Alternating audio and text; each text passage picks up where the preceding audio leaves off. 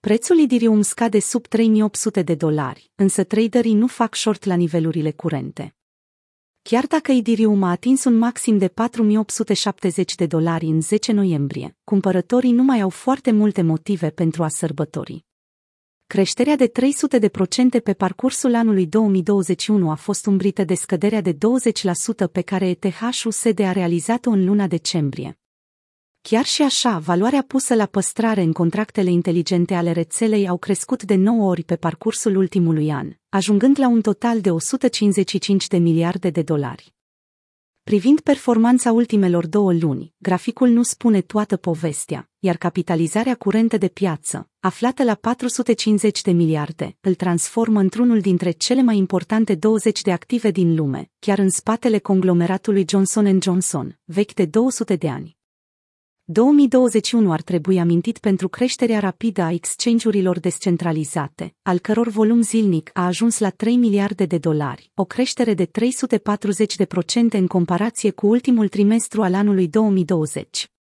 În orice caz, traderii din sfera cripto văd doar acțiunea pe termen scurt, accentuând și mai mult impactul pe care canalul descendent l-a impus. Piața de derivate nu reflectă panică.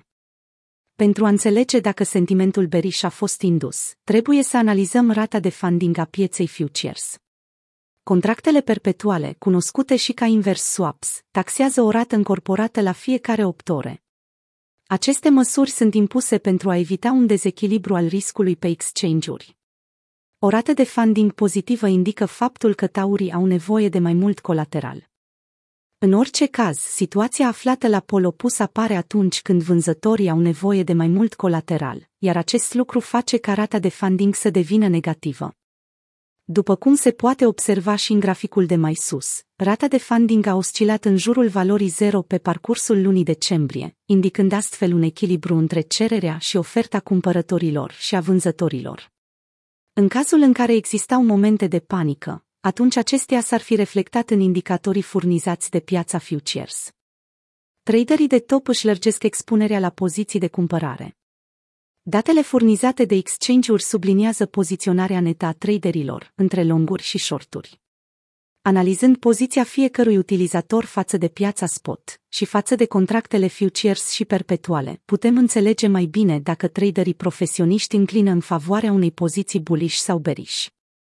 Ocazional, există și discrepanțe între metodologiile folosite de diferite exchange-uri, deci perspectiva curentă interpretează schimbările mai degrabă decât numere fixe.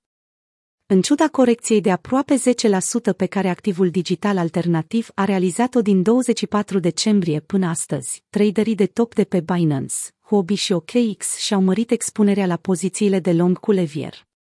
Dar ca să fim și mai preciși, Binance a fost singurul exchange care a avut parte de o reducere modestă în raportul dintre longuri și shorturi. Numărul acesta a scăzut de la zero virgulă nouăzeci și opt la zero virgulă nouăzeci și doi. În orice caz, impactul a fost compensat de traderii de pe O K X, care și-au lărgit expunerea bullish de la unu virgulă șaizeci și șapte la trei virgulă doi în numai o săptămână. Momentan, sentimentul bearish nu se observă în piața de derivate.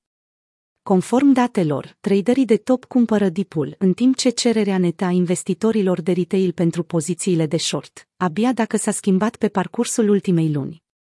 În mod cert, datele acestea nu prezic dacă prețul E T H ar putea să depășească canalul descendent în care evoluează momentan, însă articolul curent sugerează că interesul de a paria pe scădere este foarte scăzut.